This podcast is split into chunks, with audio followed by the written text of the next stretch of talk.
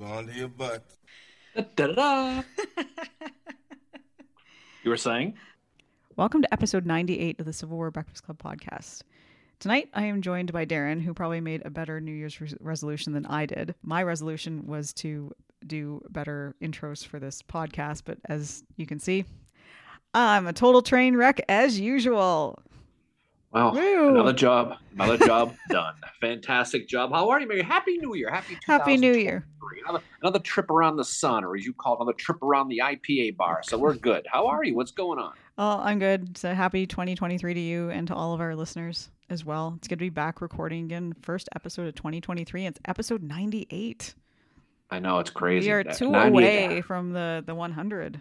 Wow, the math skills still astound. They do. They really, really Oh, do. I think I've really improved in the last like well, we're going into our third year of this. I think I've really improved since that episode two when you, you know, threw that really hard math problem at me.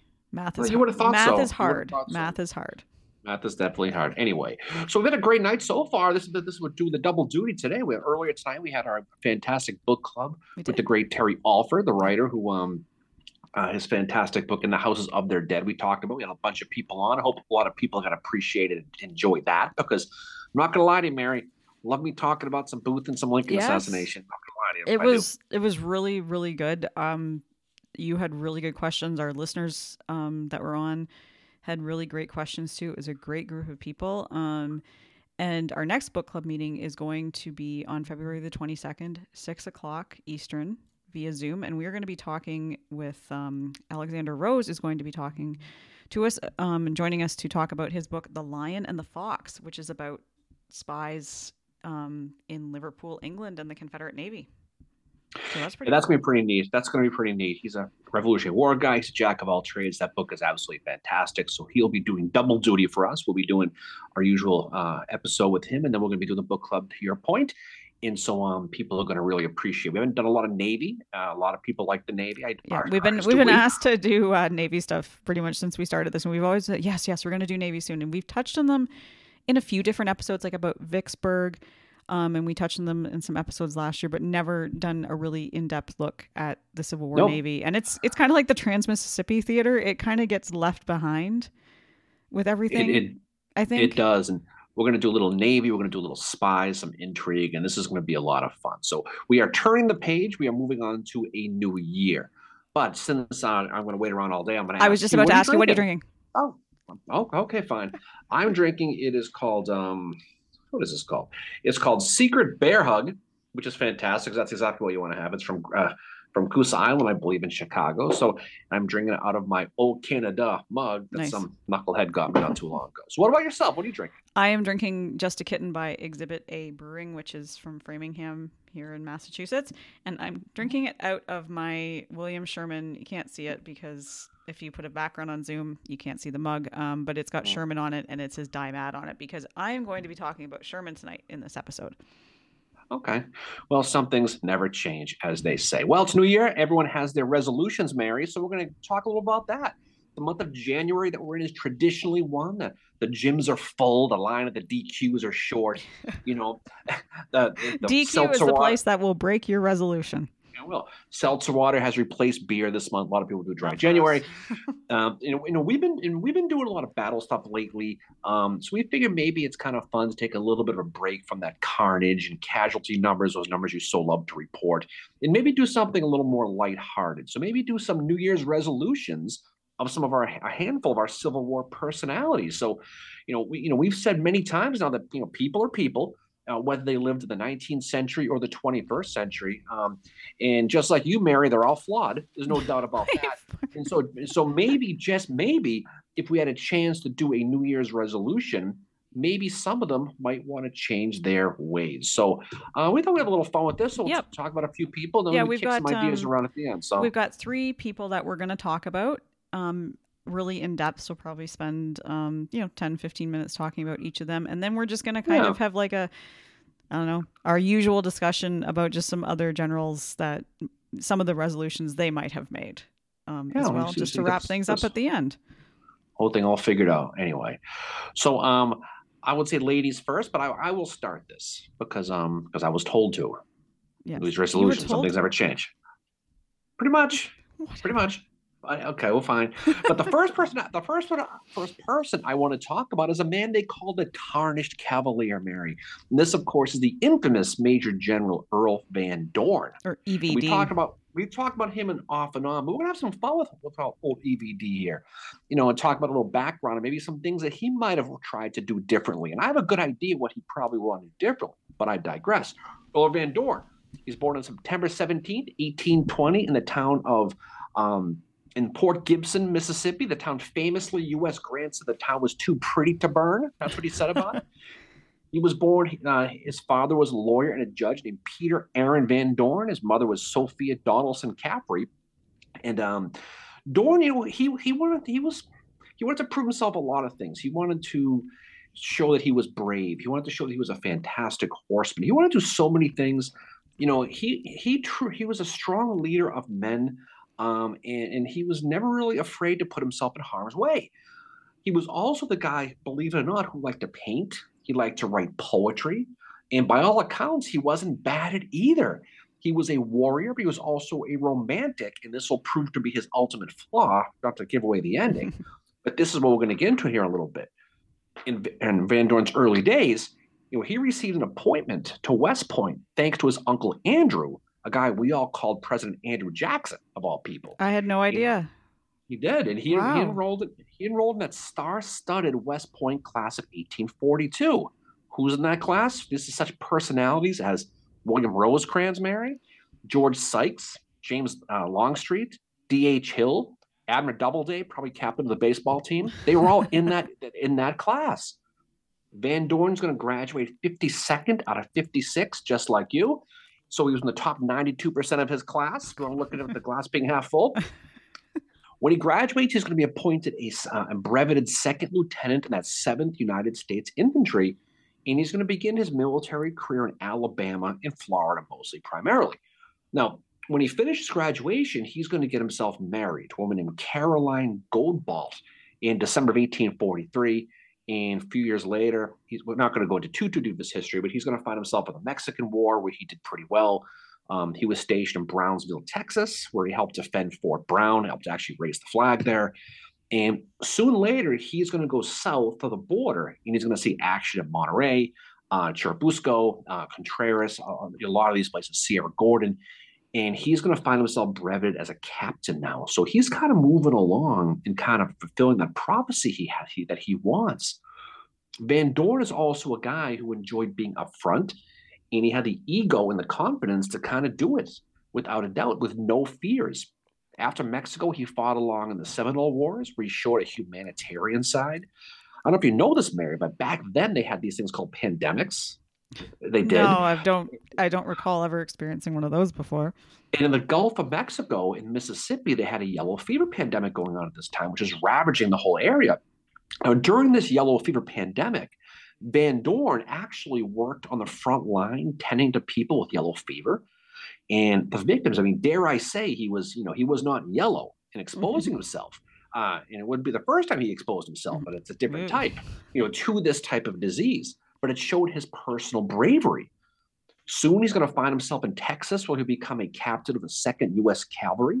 And on March 3rd, 1860, uh, 1855, rather, He'll report to his commander, a guy named Albert Sidney Johnston, and also his lieutenant colonel, a guy named Robert E. Lee, of all people. Mm. That's who he's re- reporting to. Now, here, Van Dorn is going to be in that second U.S. Cavalry.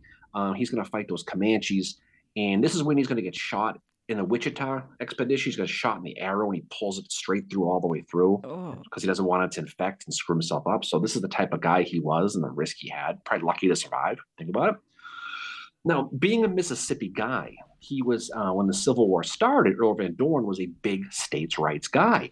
Um, he'll resign his commission on January 31st, 1861, pretty much right when Mississippi secedes. And Van Dorn's a confident fellow, and he had the ego the size of your fridge. He just did. And he started his Confederate career in the infantry in Texas, but uh, it was he was later uh, called to Virginia, where he will take over that first Confederate cavalry and that legend of Earl Van Dorn is going to take off here. So January 1862, uh, Van Dorn is commanding a division, and, and will be the, and he'll be selected to command the uh, the Trans Mississippi District. We talked about that with Pea Ridge. You probably don't remember, but he had to play the role. He he had to play the role of peacemaker, if you remember, between yeah. two of his subordinates, Sterling Price and Benjamin McCulloch. Oh, right, because they were mean girling it. They, they they didn't like each other too too much, right? Van Dorn's personality and his arrogance, though, did did weigh on everyone. I mean, he was a pain. he just it just did. He's that guy in the, the bar who just dude, shut up. Oh, he's like Hooker. How, he's like Hooker in that way, like the guy yeah, in the bar he, that won't shut up and he, he probably fights. was. He almost he almost uh, got into a duel with Nathan Bedford Forrest over his mouth one time. That is a he, guy I would not want to duel with. You know, in that and it didn't happen. Someone told Van Dorn you might want to step aside of this one, which he did. Um, all along though, he had an eye for the ladies, and he had no shame con- concealing his feelings towards women he openly flirted with with women and his two his primary type was a female who could fog a mirror that was his type and that's what it was. It was it was everybody right? so now this is everything. This, uh, don't forget too he's married. Now despite being married it is said that van dorn fathered three illegitimate illegitimate children in texas uh, with a woman named martha goodbread while his family waited for him in mississippi. Boys will be boys right? Yep. Van Dorn is is very much also he wanted to be looked upon on that level, that Jeb Stuart level, mm-hmm. right, of his contemporaries, and he wanted that military glory. So, but despite his bravery, he had some bumps in the road. And we talked about Pea Ridge. We're going to talk just real real quick. Arkansas, March seventh, eighth, eighteen sixty two. He's going to basically mismanage his troops. Um, he is going to gift wrap a victory and hand it directly to the Army of the Southwest, led by Judge Samuel Curtis and Franz Sigel yep. on the artillery. Remember that? Yep. Um, after that defeat, Van Dorn is going to message Secretary of War Judah Benjamin, and he's going to tell him, and I quote, of Pea Ridge, I was not defeated. I only failed in my intentions, which sounds like something the GM of the Red Sox probably said. Wasn't your intention to win? No, there, there you go. Army? That is such a like I, I, don't know that sounds like a very um if you a government way to put something. Exactly. I failed like, in my intention. I, I, failed in my intention have to remember that one. fail. You know you probably will. Um he also got badly beaten uh, at Corinth in October of 1862 by his former classmate William Rosecrans. And he made where he made his own men charge a heavily fortified position wave after wave of assaults. Um, and finally, Van Dorn's going to get hauled up in a court of military inquiry. He'll get off. Again, not the first time I'll say that. But he was exonerated. Um, but that stink of failure and incompetence really stuck to him like the stink of the Cleveland Indians playoff loss. It just just never seems to go away, what? right? I'm just saying. I'm just you saying. to bring back such bad memories for me. I know, I know. I made fun of the Red Sox, but Van Dorn did have um, his greatest moment December 20th of 1862. This, of course, being when he raided U.S. Grant supplies at Holly Springs. He's going to catch 1,500 prisoners. He's going to bag 1.5 million dollars in Union supplies. He's going to destroy it. But for Grant, this disaster early in the Vicksburg campaign, he had that political issue of that general order number 11 going on at the same time yeah, so it was, it was uh, it was grant's good. it was us grant's want to get away moment was right there for the most part is this when he goes on the um, three day bender too that was a little bit later on oh that's right you know too. but yeah. this holly springs experience really is what got van dorn back in the good graces again because he'd been rolling up the l's one after the other until this soon after holly springs van dorn is going to get promoted to the commander of the department of mississippi in east louisiana and he got the pleasure of being sent by joseph E. Johnston to join Braxton Bragg's Army of Tennessee as a commander of the cavalry. So you got a Van Dorn and Braxy. What could possibly yep. go wrong, right? As cavalry commander, Van Dorn did see this gig as an opportunity to regain that image of this military hero in the South. He has his headquarters set up at a place called Martin Cheairs Mansion in the small town of Spring Hill, Tennessee. This town is about 40 miles south of Nashville. It's about 40 miles west of uh, Murfreesboro. Van Dorn basically is in charge of the town and he enjoyed the time there as a socialite and someone who spent a, lot of time enjoying chasing those lovely ladies of Spring Hill. Mm-hmm. Here, Van Dorn was referred to by the terror of ugly husbands. That's what people called him. Terror of ugly husbands. That's what they, oh my God. okay, there you go. But at Spring Hill, Confederate officers mingled in town. They enjoyed those nightly dances. They had luncheons. You just picture exactly what it must have been like. These guys are all rock stars, right? Van Dorn was the biggest star of them all, and he became the focus of the attention by a woman whose name was Jessie Helen Kysick Peters, who also dazzled. She, he, she, basically, he, she was basically in, in awe of this guy. You know, he um he had red hair, cavalry commander. Um, speaking of that, I don't know if you know this, but yesterday, um, today is um, National Kiss a Ginger Day, so maybe that has something to do with this too. Who knows, right? I had no idea he had red hair.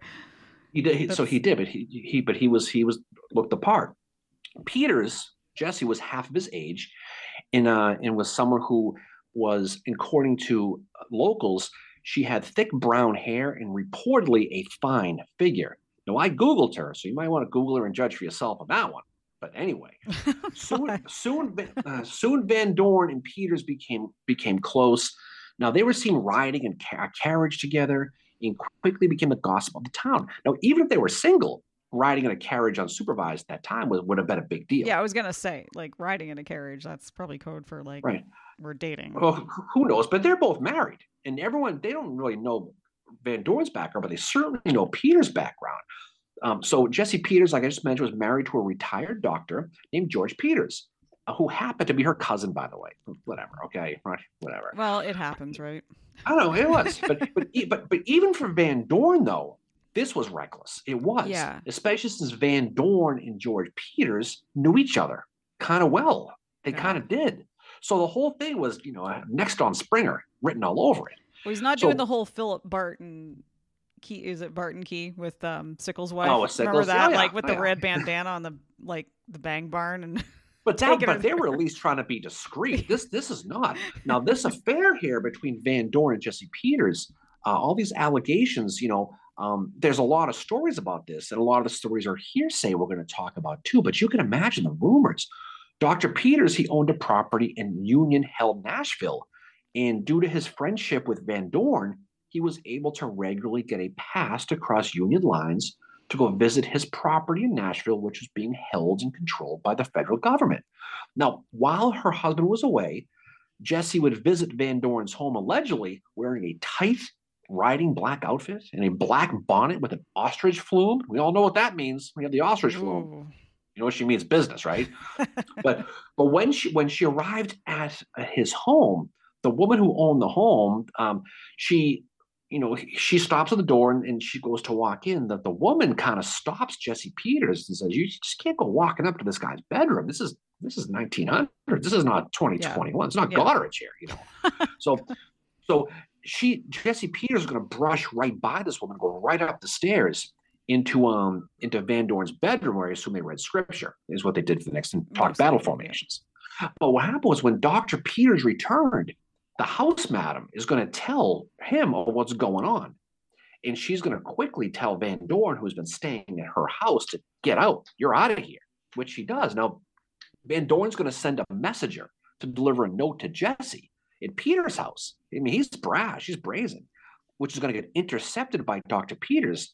And allegedly, Peters took the message and he said, Tell your whiskey headed master, if he sets foot on my on my lawn, I'll blow my brains out where he stands. That is the best get off my lawn speech wow. right there. Just saying. And so, but Van Dorn wasn't going to let that bother him. He's going to continue to reach out to Jesse. On April 12th of 1863, Dr. Peters is going to hide outside his house after telling Jesse that he's going to be leaving for a bit. And lo and behold, who comes coming down the primrose path is Van Dorn again. He's going to show up, and Dr. Peters is going to confront both of them. And allegedly, when he burst in, they were probably playing Twister or something, but he was not happy. So uh, basically, Dr. Peters, Jesse, and Earl Van Dorn are going to get in some big verbal fight, screaming and yelling. Uh, Van uh, Peters is going to threaten to divorce uh, Jesse, and she's laughing at him, saying, "Oh, you, there's no way you would. That you'll never, you'll never do that." Blah blah blah. Somehow they settle down. Earl Van Dorn leaves. They calm down. They go back to bed. They calm down. Whatever. So, um, and not not soon after that, Dr. Peters is going to visit Van Dorn at his headquarters to get on the pass to Nashville, and of, and this this is this is something that that maybe Peters would went there to try to get a written confession out of him for mm-hmm. this, but who but who knows? Okay. Either way, when Van Dorn, um, but he's going to walk in, Van Dorn's going to be sitting there, and he's going to be sitting in a chair, and Van Dorn is basically going to laugh at him. He's going to turn away, and when he turns away, Doctor Peters is going to pull out a gun and shoot him in the back of the head and kill him, blow his head off right there. And most think, and here's the thing though, and this is what's interesting about this as you study this, and that's kind of the, the general thoughts of what happened with this. Because most think Peters killed him for violating the sanctity of his marriage. And that's that's not what the most theories, but there are other theories, and this is where it's interesting. There's a book that I found called Where Elephants Fought, The Murder of Confederate General Earl Van Dorn by, by an author. Her name is Bridget Smith. Now, this is what she claims. She, according to her book, she says that Dr. Peters killed Van Dorn not for sleeping with his wife, but also he was sleeping with their 19 year old daughter who was pregnant. Now, oh my this, god! And, and, and, she makes out a pretty good case for this. Um, I mean, Smith does claim that that's the reason why, but there are some doubts because there are some records who show that he didn't even have a daughter 19. He had two boys, but who the hell knows? But that that but these are the type of stories that are going around. There's another story that says Dr. Peters and Jesse were Union spies all along. And, and the killing of such a high ranking Confederate general would be rewarded by the return of that property that they lost. And this has pretty much been debunked too, for the most part. Um, and but it just goes to show a lot of the theories that flew around. But it's interesting that the Peters they did divorce, but you know what happens later? They get remarried. Yeah. Not too long after they get remarried, and they have a daughter. The daughter's name is Medora, and there was the rumor that the daughter was whose son, or who was whose daughter, EVD's. Earl Van Dorn. Yeah. But there's some problems with that too, because the, the, dates don't quite line up. Yeah. I mean, he she had to be pregnant like a, a, year and a half for that to be true. But there's a lot of er, there's a lot of urban myths about him. And so he was someone who definitely had some bad decisions, no question about that. So going back to the resolution thing that we're talking about, I would think the obvious resolution with Earl Van Dorn is to stop looking for love in all the wrong places. Because I think that's probably what's going to get him in trouble. So long story. That that's that's what happened with Earl Van Dorn. But I think um I think if he had it to do over again, he might looking forward to the next year, he might say, I'm gonna try to use a little bit better judgment. Yeah, I maybe think. not with the married um, ladies, maybe just try and settle down a little bit. His story, I was just thinking this. He I, I don't know I don't know if you would agree with this, but I think in some ways he's a lot like the Dan Sickles of the Confederacy.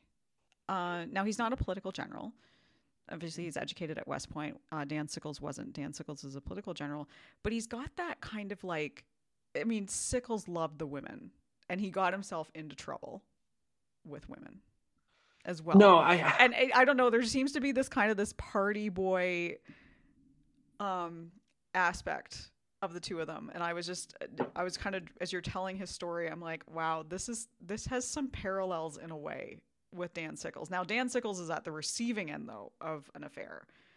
Or not the receiving end, I shouldn't say. He's the one that is, the wife is having the affair. Right. But his life after the Civil War kind of reminds me of Earl Van Dorn. Earl Van Dorn's an interesting guy because you know his, this is a guy who wanted he wanted that lifestyle. You know he yeah. he's like the he's like the musician who wants to be famous and live the rock star lifestyle. Yeah. Was what which was what he did.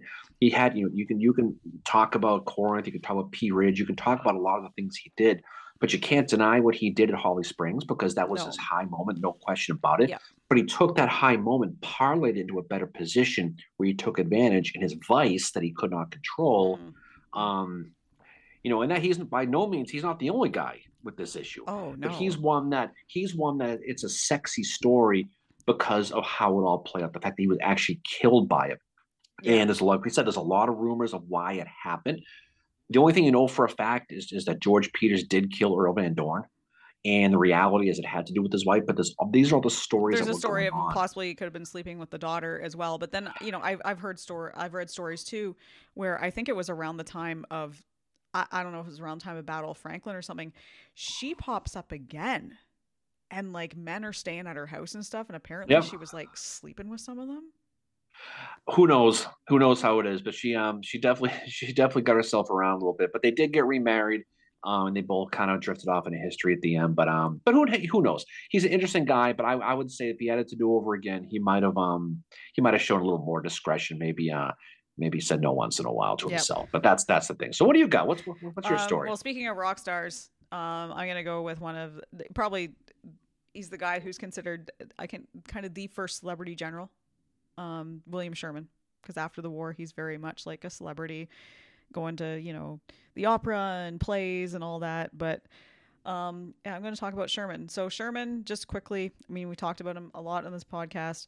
He is born in 1820 in Ohio, passes away February 14th, 1891 in New York City. When he's 16 years old, he's going to attend West Point. Um, and he's roommates with George Henry Thomas. He's also there at the same time as General Rosecrans. Rosecrans would describe Sherman as one of the brightest and most popular fellows. So Sherman is quite popular at West Point. Now, in his memoirs, Sherman does write, you know, yeah, I was there and you know what, I could have done a lot better had I, you know, shined my buttons and kind of not been such a jackass at times. Uh, by the way, again, another ginger.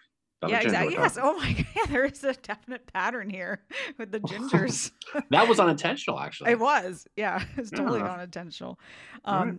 But he he says, you know, he he basically implies like, oh, I I could have done better at West Point had I, you know, actually applied myself a little bit more. But he actually he does graduate pretty high in his class. After West Point, he's going to be um, in Florida, um, involved in the Seminole Wars. He's going to be out in California. He's not involved in the Mexican War at all because he's in California at the time, and that's something um, I think. It, if you read his memoirs, I think it's something he kind of regrets, not being a part of that because Grant was part of it. Obviously, James Longstreet, all those guys are down there, and he's like stuck out in California. Mm-hmm. Um, so he ends up leaving the army, and he's like, he he's a lot like Grant when he leaves the army. You know, he's a failed banker, he's a failed lawyer. He he can't seem to function outside of being in the army. He needs that discipline, and he realizes that when he meets up with um, it's when he's a lawyer. Um, and he's at I think it's his brother's firm or something out in um, it would be like kind of the prairies and stuff. And he meets up with one of his own army buddies, and he realizes like, oh shit, I miss this lifestyle. Um, so 1859, he becomes semin- um, he becomes superintendent of the Louisiana um, State Seminary, which is later going to be Louisiana State University. Go Tigers! But with an X. Yes, secession happens, and he leaves, but not before telling his good friend, um, who's also there, basically says like, "You want to make war against us in the North? Good luck, because it's going to be a long, drawn out affair, but we're going to win in the end." Um, I basically summed up, you know, in one one or two sentences what he says in three paragraphs. It's actually a, quite a brilliant speech he gives to his friend. Well done. Well yeah. done. um, anyway, so he's going to be a colonel in the 13th U.S. Infantry at Bull Run. He ends up getting moved to the Department of the Cumberland under Robert Anderson, who, as we know, was at uh, Fort Sumter. He's the commanding officer there. Um, and he ends up Sherman ends up having a breakdown, and he has to leave the army for a while. It gets pretty serious. Some some of his um, friends and even his wife was were really afraid that he was going to commit suicide. It it gets really bad because of how the press treats him. Like the press says mm-hmm. that he's gone insane, and I think this kind of begins Sherman's hate relationship with the press. Like Sherman does not like the media at all. I think he was um, he said something along the lines of like, if we killed all the reporters, we'd be getting reports from hell by noon. You know, if you report, you know, kill them at nine a.m. Bill Belichick up. Bill Belichick also also said that. Yeah, oh, I know. I think Sherman said. So I think it's Sherman who said it too. But anyway, he he doesn't like the media at all, and I I think this breakdown factors into it. But he gets he rejoins the army, gets reinstated, and March 1st, 1862, he's going to be assigned to be under the command of General Grant, which is exactly what he wanted. The two of them are very good friends. And there's that, you know, that, that famous quote from Sherman, um, you know, I stood by Grant when he was drunk and he stood by me when, when I was crazy. And so, anyway, he's going to join the Army of West Tennessee as commander of the 5th Division. And that's where our story starts with what I'm going to be talking about regarding Sherman. And it's at the Battle of Shiloh. Shiloh. They're they're at Pittsburg Landing. Sherman's in the area of Shiloh Church. That's where they're camped, and things have been pretty quiet. There's been some skirmishing going on, some fighting. They know that they know the Confederates are in the area. They don't know how many. They don't know, you know, what's going to happen and all that. But that's where the problem begins. Is they they don't know, and I think they kind of start making assumptions that maybe nothing is going to happen. Here's what happens: April 5th, there's rumors starting to circulate in the federal camp that the Confederate General Albert Sidney Johnston is planning to launch a surprise attack. Many Union troops just laughed it off. They're like, ah, no, no, they're not. They're not here because it's partly because Sherman is telling them, oh, they're they're in Corinth. They're they're not here. So Captain W. B. Mason of the 77th Ohio suggests to Sergeant C. J. Eagler and Private Samuel Tracy that they walk beyond the picket line just to see what's going on. A quarter mile beyond the picket line, they could see a strong force of Confederate infantry and artillery. Eagler reports this to um, Major D.B. Fearing, who said it would go to Sherman at once. And Sherman finds out and he's furious. He gets angry and he orders Sergeant Eagler to be placed under arrest for spreading false information.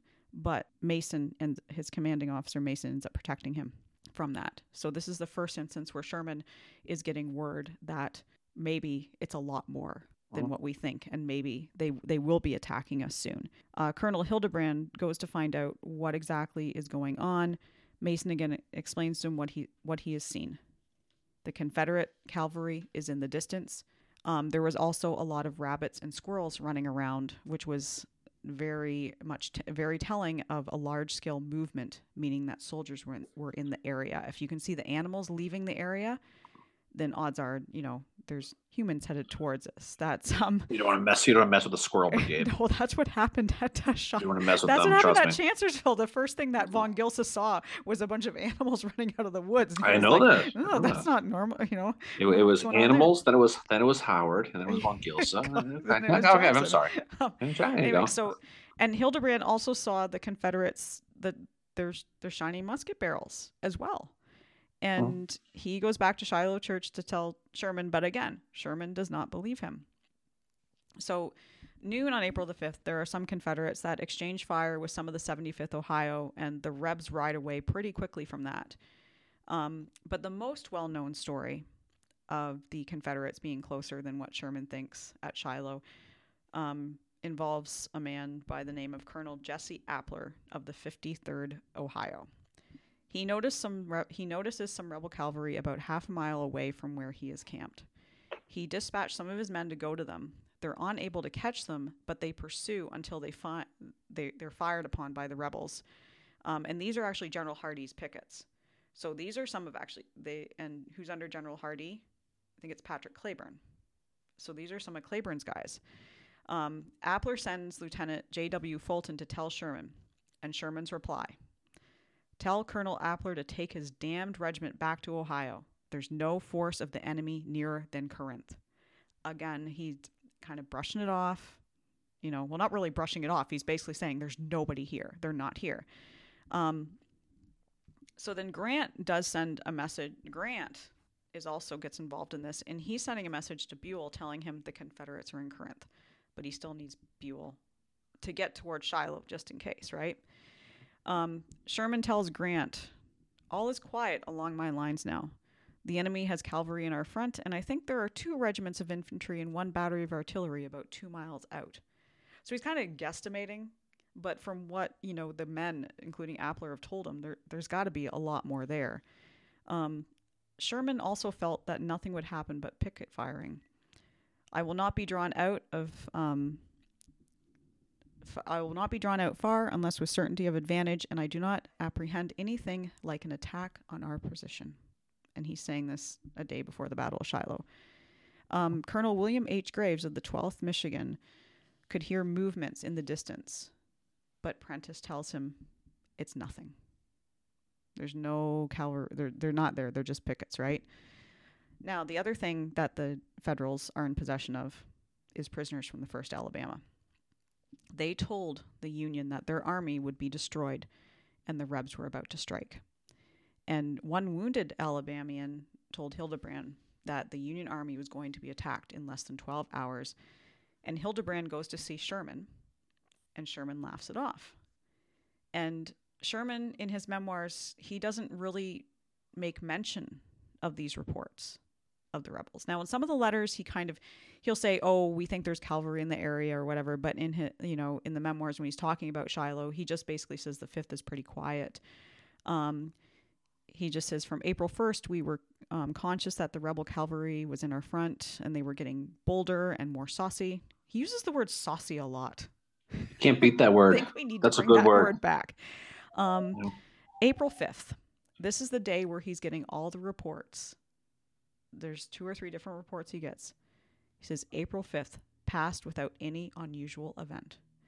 Um, Sherman acted upon now Sherman was acting upon believing he was the invading army. Therefore, he didn't feel the need to fortify against an attack. He had no orders to do so and he be- he also believed it would have made the men too timid. So when I was research- researching this, that got me thinking like, well, so what could he have done? So Appler goes to him and these other guys go to him and he's like, "Well, what are we going to do?" I guess it would have given him time to fortify, but he just kind of shrugs it off. Um, he also says on April 5th to Grant, I have no doubt that nothing will occur today than some picket firing. The enemy is saucy, but we will not press our pickets far. And again, I do not apprehend anything like an attack on our position. Um, flash forward to April the 6th, the morning, and they start to hear firing. And Sherman knows something is going on. So he and his staff um, have just finished breakfast, and that's when he receives word too. In addition to hearing stuff, received word the Confederates are on the march. So he rides out to investigate. And Sherman's staff member Thomas D. Holliday is killed right in front of him, much the same way that Garesché is killed next to Rosecrans at the Battle of Stones River. Um, and the fire came from in front of none other than Appler's camp, the guy that had went and reported to Sherman that there was definitely rebels there and they were definitely a lot closer than Corinth. Um, Sherman ends up getting shot in the hand. And that's when he said, My God, we are attacked. And that's when he realized, you know, shit, they're here. You know, they're a lot closer than what we thought. Um, the aftermath of Shiloh, um, as we all know, is still to this day debated. It's, it's very confusing. There's still conflicting reports um, as to exactly what happened. Like, were they surprised? My opinion in doing this research, reading a little more, yeah, Grant and Sherman were definitely surprised by the rebels. Like, um, Sherman is, you know, I don't know if the right word is ignore, but he's really brushing off what his subordinates are telling him. Um, it was said of Shiloh that's probably no single battle of the war gave rise to such wild and damaging reports. It was publicly asserted at the north that our army was completely taken by surprise. There were lots of rumors, and that's what Sherman had to say about it. Like I said, it's still debated if the Union was caught off guard. Grant said, as to the task, as to the talk of surprise here, nothing could be more false. If the enemy had sent word when and how they would attack, we could not have been more prepared. Well, first of all, Grant, the enemy is not going to tell you when they're going to attack. Albert Sidney Johnston is not going to be like, I'm going to attack you here, just to let you know, right? Um, I, I think this is Grant's way. Uh, and this is, you know, Grant, amazing general, and, and Sherman is very talented too, but they were definitely caught off guard here. Mm-hmm. Um, and Sherman said to his brother John, We knew the enemy was in our front, but in what form we could not tell, and I was always ready for an attack. But then two weeks later, he writes to John and says, I confess I did not think Beauregard would abandon his railroad to attack at our base. Um, General Lew Wallace um, saves the Union Army at Monocacy. Um, he said the, um, and well, he saves the country too. He said the army was definitely taken by surprise. And now some would say Lew is saying that because of how Grant threw him under the bus, but Grant does throw him under the bus in this. And I think it's to kind of deflect away from the mistake that, that Sherman made in not being prepared for the morning of April the 6th when he is when he is attacked. The lower ranks as well. That's the interesting thing about looking at Shiloh is the lower ranks as well. They all say we were caught by surprise. Um, William H. Chamberlain of the 81st Ohio was says that they were entirely ignorant of the presence of the enemy until the firing began.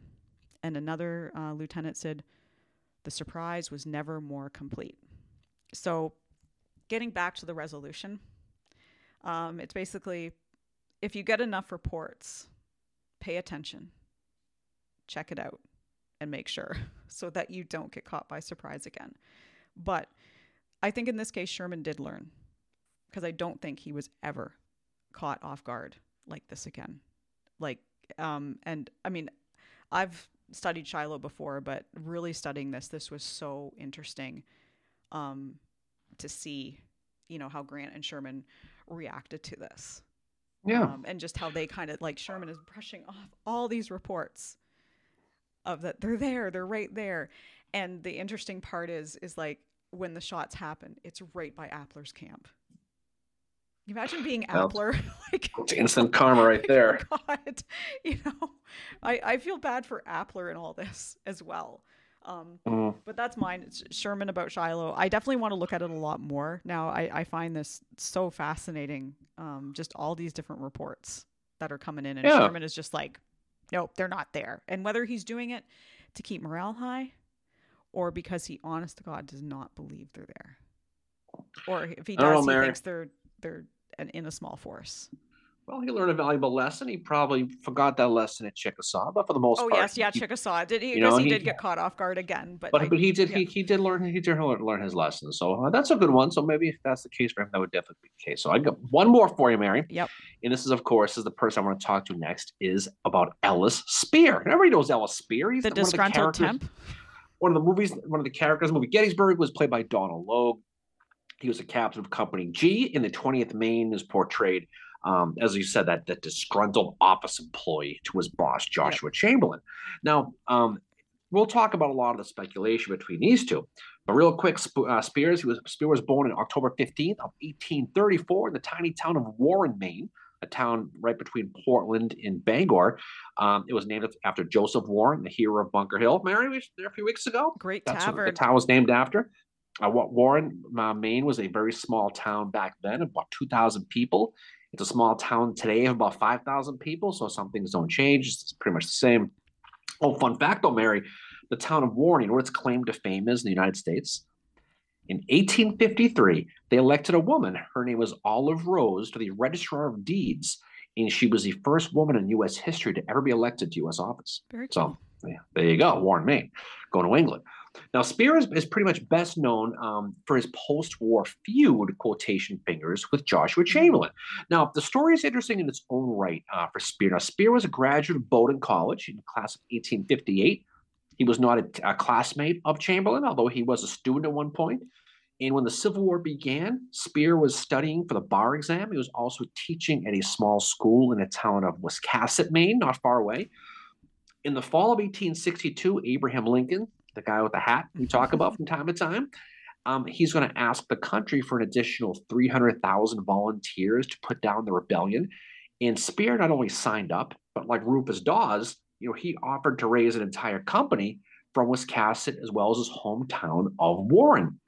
Now, he had them signing 87 guys, and they were assigned to Company G of the 20th Maine. And before Gettysburg, um, you know, he'll he'll ultimately become a temporary major of that regiment. He's going to kind of move along now. Despite becoming the commander of the 20th Maine and later a brigade commander right up until Appomattox, Spear's most famous day is without a doubt on July 2nd, 1863, on that hillside just west of Taneytown Road over there in Gettysburg and of course known today as Little Round Top. Mm-hmm. Now, the story of Little Round Top is, you know, it's you know, real quick, it's, it's, it's a fixture in American history. You know, on the battle second day, um, in my opinion, the most decisive day of that battle, William C. Oates' 15th Alabama. They're going to be attacking that Union left flank that was anchored on Little Round Top and was held by Joshua Chamberlain's 20th Maine. The narrative, of course, is that Oates' men are going to continue to try to flank the uh, the Mainers. Chamberlain's going to be low on ammunition, and he's going to order his men to fix bayonets and swing down the slope on the hill, forcing the Alabamans to retreat to save the Union flank on the 2nd of July. Who knows if there was music playing as they were running? Like, who, who knows? But, but a few days after the battle, though, uh, this is on July 6th, 1863, you know, Chamberlain's going to write to his first lieutenant, a guy named George Herendeen. He's in the Fifth Corps. He's the acting adjutant general and he's going to say that we maintain the defense no longer. At last, desperate resort, I ordered a bayonet charge, and the men dashed forward with a shout to sweep away the attacking Confederates. Now, this is the, where the legend of Ch- Chamberlain ordering the bayonet charge begins. The word charge is important because this is what's going to be refuted. Now, Chamberlain is going to re- uh, is basically going to repeat is going to repeat the same story to his wife Fanny. He's going to tell her, we not only held our ground, but charged on the rebels. And this was written um, the day after the battle on the 4th of July, probably during the fireworks show. but after the war ended, in, in, the, in the conversations began, they began about who actually did what.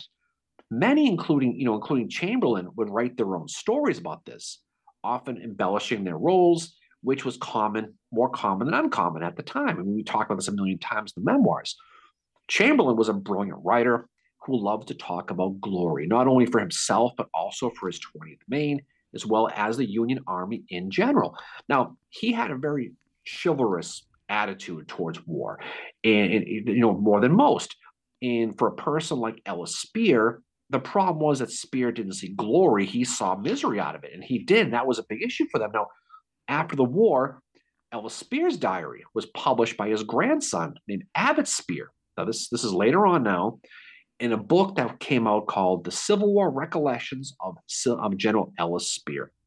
Now, as you can imagine, the Battle of Gettysburg is going to take a lot of it. That's going to be his big day.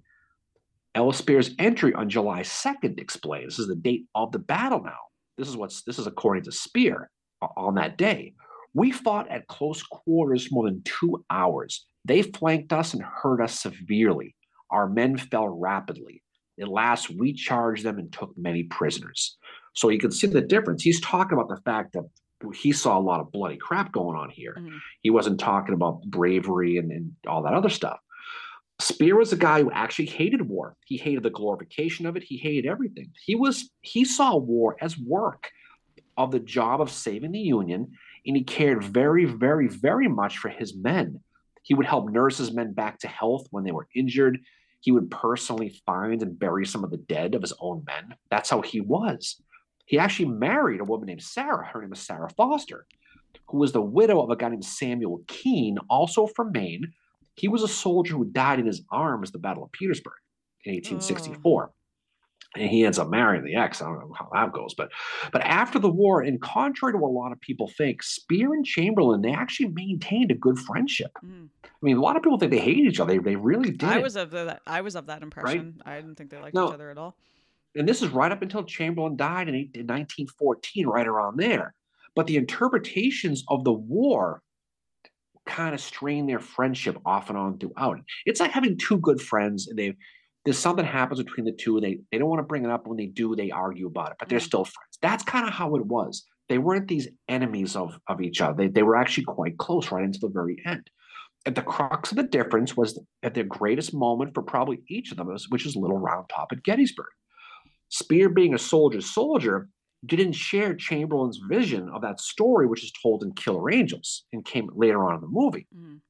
Spear had the belief that the charge that Chamberlain wrote about, that he ordered the bayonet charge, was actually ordered not by Colonel Chamberlain, but by a guy in the first, he was a first lieutenant uh, named Holman Melcher from Company F. And the story is also corroborated by a private named Theodore Gerrish. Now, Gerrish admittedly took the story from a second hand, because he wasn't there. He was in the hospital in Philadelphia, but he had the story from somebody and he passed it on. And it just, who knows? But that's kind of how it goes. The story that goes, it just a battle ebbed and flowed, and there was a lull between these endless charges of these Alabamians, right? While the 20th man is resetting their lines, they noticed that some of the wounded of the 20th were kind of lying in no man's land. Mm-hmm. As the battle was going on, they got two boxers. As you're fighting, one of them yeah. slowly starts to move back they realized that because they were moving back, their injured were not not behind their lines anymore. They were in front of their lines, in between. So according to you know, so basically, they wanted to move the lines up to protect these guys again. So according to Spear, he wrote, the line on the left of the colors pulled back a few feet, leaving wounded lying in front of the line. Someone proposed advancing to a point beyond the wounded men, moving, you know, move the line up a little bit so these guys aren't in front of the lines anymore. Okay, the man who moved who moved these men to the left uh, to forward to, to move forward these protect protect these guys was Melcher. Now Gerrish, that private we mentioned before, wasn't there. He um he's going to write in his memoirs that he was obviously told with a cheer and a flash of Melcher's sword that sent an inspiration along the line. Full 10 paces to the front, he sprang, yelling, Come on, boys. And again, the color guard saw them moving and they all followed him. And once the other men saw the flag going down the hill, they all went and they all charged. That's the story that Spear tells. It isn't Chamberlain rotating like a door and the, just like the movie says. The whole story was they saw the flags going and they all started running after him. And that's how, how the charge went. Now, Chamberlain did order bayonets. He did order to fix bayonets, but no one heard him say charge. He says he ordered it. And this is that fog of war. And don't forget, it's loud, there's stuff going on. And but there are problems with the story too, because every story's got problems. This story would assume Melcher was on the left, but yeah. even Melcher admits he was in the middle because he was standing right near Chamberlain. If he was in the middle and he went forward, the line would have broken apart. So that story's even questionable. But that's that's what Spear swears. That's what he says. Chamberlain himself, he's going to admit, he's going to pretty much admit that. And he's going to say that, and he's going to give Melcher, Chamberlain, his credit for basically saving a lot and saving his own life. Do you remember that scene in the movie Gettysburg when he goes running down the hill and the guy pulls a gun on him yep. and he clicks? Yep. That scene's actually true. It, no, it's wow. embellished a little bit. Yeah. Chamberlain Chamberlain writes about this this story. He writes, Melcher came dashing in up to my side. Now, this is actually Chamberlain's going down the hmm. hill. Melcher's going to run up to him and stand next to him. I was in front of the commanding officer of rebels, Lieutenant Robert Wicker from the 15th Alabama.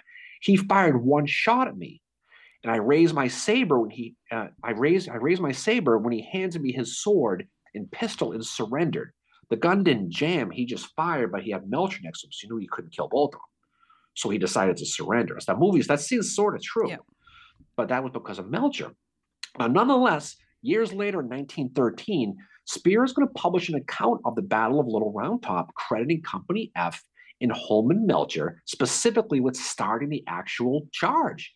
Spear never, never even mentioned in his battle account Joshua Chamberlain, not even by not a name. They didn't mention him. Now, according to Spear, it was Melcher who suggested the movement forward to protect those wounded men, and he's going to write in his diary proposing that he said to move the men forward. They took it as a charge and they all acted accordingly. That's roughly what kind of you can kind of see how that probably would have happened. But remember, these these stories, like I said before, are all part of this heat of battle in real time. And these stories are only in the eye of the beholder. Spear of that very moment, the actual battle, he writes in his memoir. I remember that there was noise so loud that the shouted orders could be scarcely heard, that bullets hissed all about, Splinters flew from the trees and men were dropping every second. Two things no glory, and two, he couldn't hear shit. Chamberlain could have yelled, "We're all going to the Dairy Queen." He wouldn't have heard it. So you never know. so, so you never know if Chamberlain did. Yeah. But he doesn't hear it, and so in his memory is what he sees is what he saw. Yeah. Much much of this of this uh, Spear Chamberlain controversy is really more contrived in modern day than back then because even in the di- even in his diary mm-hmm. that he writes that appeared after the battle what does spear say? Colonel chamberlain handled the regiment in splendid manner. No officer could be cooler and more skillful. He was personally complimented by brigade division and corps commanders. He might even gone to look for buster. We don't know. But he but all these stories that he talked about are true from from this. So for spear it's clear and i don't mean to rhyme that the story of Little Round Top in Chamberlain has changed over time. There's no question it has. And the story that's true is the one you want to believe at the time. And that's yep. pretty much the truth. So, as a resolution goes for him, I would say that Ellis Spear would probably want to make sure that all of his stories basically stay straight, right? Yeah. Because at the end of the day, what makes history great, what really makes it great, is how it can be interpreted even by two men on opposing views of the same battle what actually happened when both their views change in time. Yeah. And that's kind of what's cool about it, is you will never know exactly what happened. The Never Chamberlain people are probably not gonna not gonna like the um the, the, the, the fact that that Ellis Spear gives him credit and yeah. Never Spear people aren't going to sit there and say that. Yeah. But you can you can sort of see how it went. The end of the day, Little Round Top is a, is a big big part of American yeah. history but how much it depends on who tells the story. And that's what's great about this. So I think old Ellis would probably um, have a he has two different versions of the same story yeah. based on the time of his life. And um, I think that's probably what it was. I think the reality, my own personal opinion, is Spears' version is correct, and he wanted to he wanted to take care of the old man towards the end of his life yep. in 1913. Yeah. Um, and corroborate a lot of the stuff but he did stay friendly with them. He did. Yeah. He, he well, wasn't I think like, that's the case for like, a lot. You know, even the ones that were fought on opposing sides. You know, there was probably you know you look at somebody like a Barlow, or like you know Barlow, who is friend I think friends with John Brown Gordon. I mean, they probably didn't talk about um, you know certain things, especially Gordon being involved in the KKK, right? They probably because Barlow. That's usually come was, up. That's usually come up in bar conversation. No, no. halftime of the Barlow was, you know, no. not probably not having that, and I'm I'm sure Lew Wallace wasn't either. He was also friends with with Gordon. The the one thing about Spears' story that um I don't know, just, I thought of this is you know Spear um not talking about uh, Chamberlain in his battle report reminds me a lot of Blackjack Logan not mentioning Oliver Otis Howard in his battle report of Ezra Church. Mhm. There was some there was definitely and that's you know that goes back to the feeling I think you know sometimes you just you get in that moment of how you feel about something and I wonder if Spear was just angry about something towards Chamberlain and he's like F him I'm not going to put him in my battle report because I'm sure that was Blackjack's line of thinking um, at the time of Ezra Church because Blackjack had just been, you know, found out, oh, you're not going to command Army of the Tennessee. We're going to give it to Right. Oliver Otis Howard instead. And uh, he left Howard out of the battlefield report. I think just because emotions were running high, right? Oh no, it's a question. You know, and once you So- calm down from that, you might see the story differently. Mhm. How about this? How about some impromptu, real quick, one-liners? All right. Say a name and tell me what his resolution is going to be. Okay. Well, I actually Without, have. without the without the whole story, just just Okay, the name and the resolution. Okay, What do you th- this is um. So my first one obviously is going to be Howard. Uh, like Sherman, listen to your subordinates, specifically Von Gilsa at Chancellorsville. Okay, okay. Henry Kyd Douglas, Lost Order 191. Hold on to your damn paperwork. Don't lose it. Get a better pocket. Don't lose your paperwork. That's one. Uh, my What next my next one is is two. Sheridan and Warren, check your ego at the door. Good one. Good one. James Longstreet, Gettysburg, countercharge. Ask for directions. Just ask for them. Don't be a guy. Ask for directions. Uh, Burnside, no gambling, because you might owe AP Hill money, and he might just use that as one of three things to spitefully march to Antietam and win the battle for the Confederates. Very good. Very good. The 51st, 51st Pennsylvania, 51st New York at Antietam. These are the stories of the men who were charged by um by the Ninth Corps by Edward Ferrero to take that bridge. If you take that bridge, I will give you your whiskey back. You know what they did? They did it. Resolution: Don't always do everything for alcohol. It can get you in a lot of trouble. Just say no. Oh, Just say no. Okay. Don't don't always make it about the alcohol. But but but thanks for your service. But but next time be a little more careful. Um, what's my next one? Zollicoffer at Mill Springs. Get your eyes checked. Very good. Very good. One more for me. Samuel Samuel Mudd. Don't always answer the door late at night. Just stay in bed. God. Just stay in bed. Nothing good happens at one o'clock in the morning. Don't answer the door when it knocks. Just stay in bed. There's Stay there, in bed. there's actually a lot. You know, the the one one of the ones that I did think about. You go all you go all day with these. Oh yeah, the, one of the ones that I did think about, and I I actually did research into it, only to find out that you know what? No, how I went into it is not how I feel about it at the end, and it was actually Mhm. Beauregard at Shiloh, um, and the whole not attacking at night, and um, I do side with him on that. After, Well- after reading about what you know what he had at the information he had at the time, I understand why he pulled back. And then I read more about how Davis didn't like him, and Davis was kind of this cheerleader behind Beauregard sucks. He did wrong at, at Shiloh. Um, and yeah, it, I mean, Beauregard sending that telegram saying we won was not um, probably not a good idea, but he was acting on what he knew at the time. I think. Um, He, he probably did. and he was one that that I did think about. Um, and one final one would be Bragg, be nicer to your subordinates, so that they don't make a big petition against you. Very pretty good idea. Pretty good idea.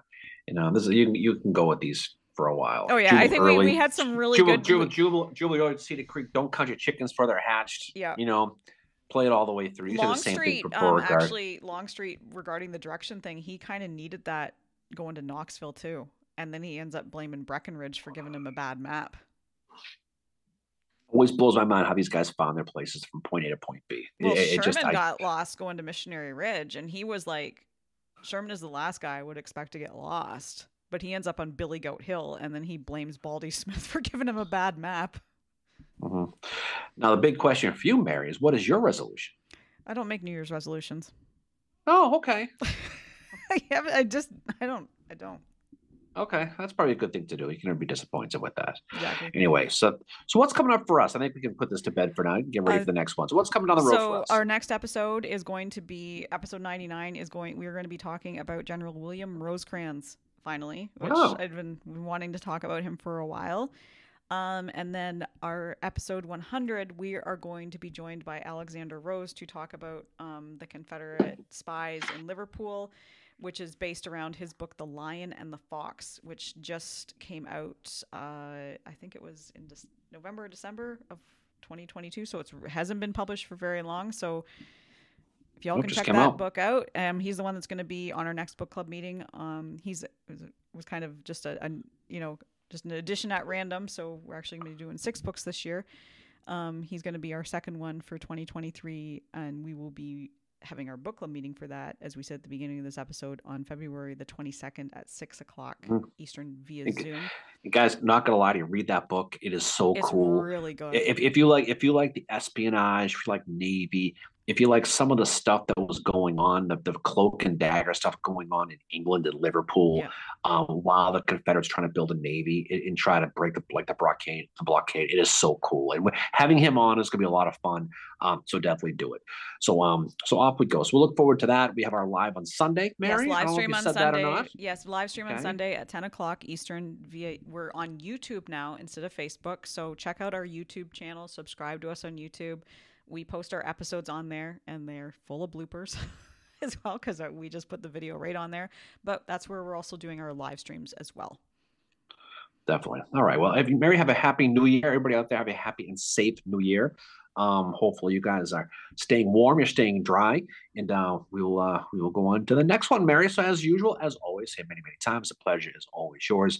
And everybody out there, enjoy the rest of your weekend. We have one day to go to the weekend. We're so close, Mary. We are. We're so, So close. we're gonna get there. We're gonna make it. We're gonna get there. So everyone, thanks for joining us earlier tonight on our book club. Um, thanks again um, to Dr. Terry Alford. This is gonna drop a few days later, but uh, we have right in the high of that. That was a great meeting today, and we have finished up by talking about these resolutions. So we will see you down the road. Mary, we'll talk to you soon, guys. Have a great weekend. We will see you on the other side. See you guys later. Peace out. See you guys later.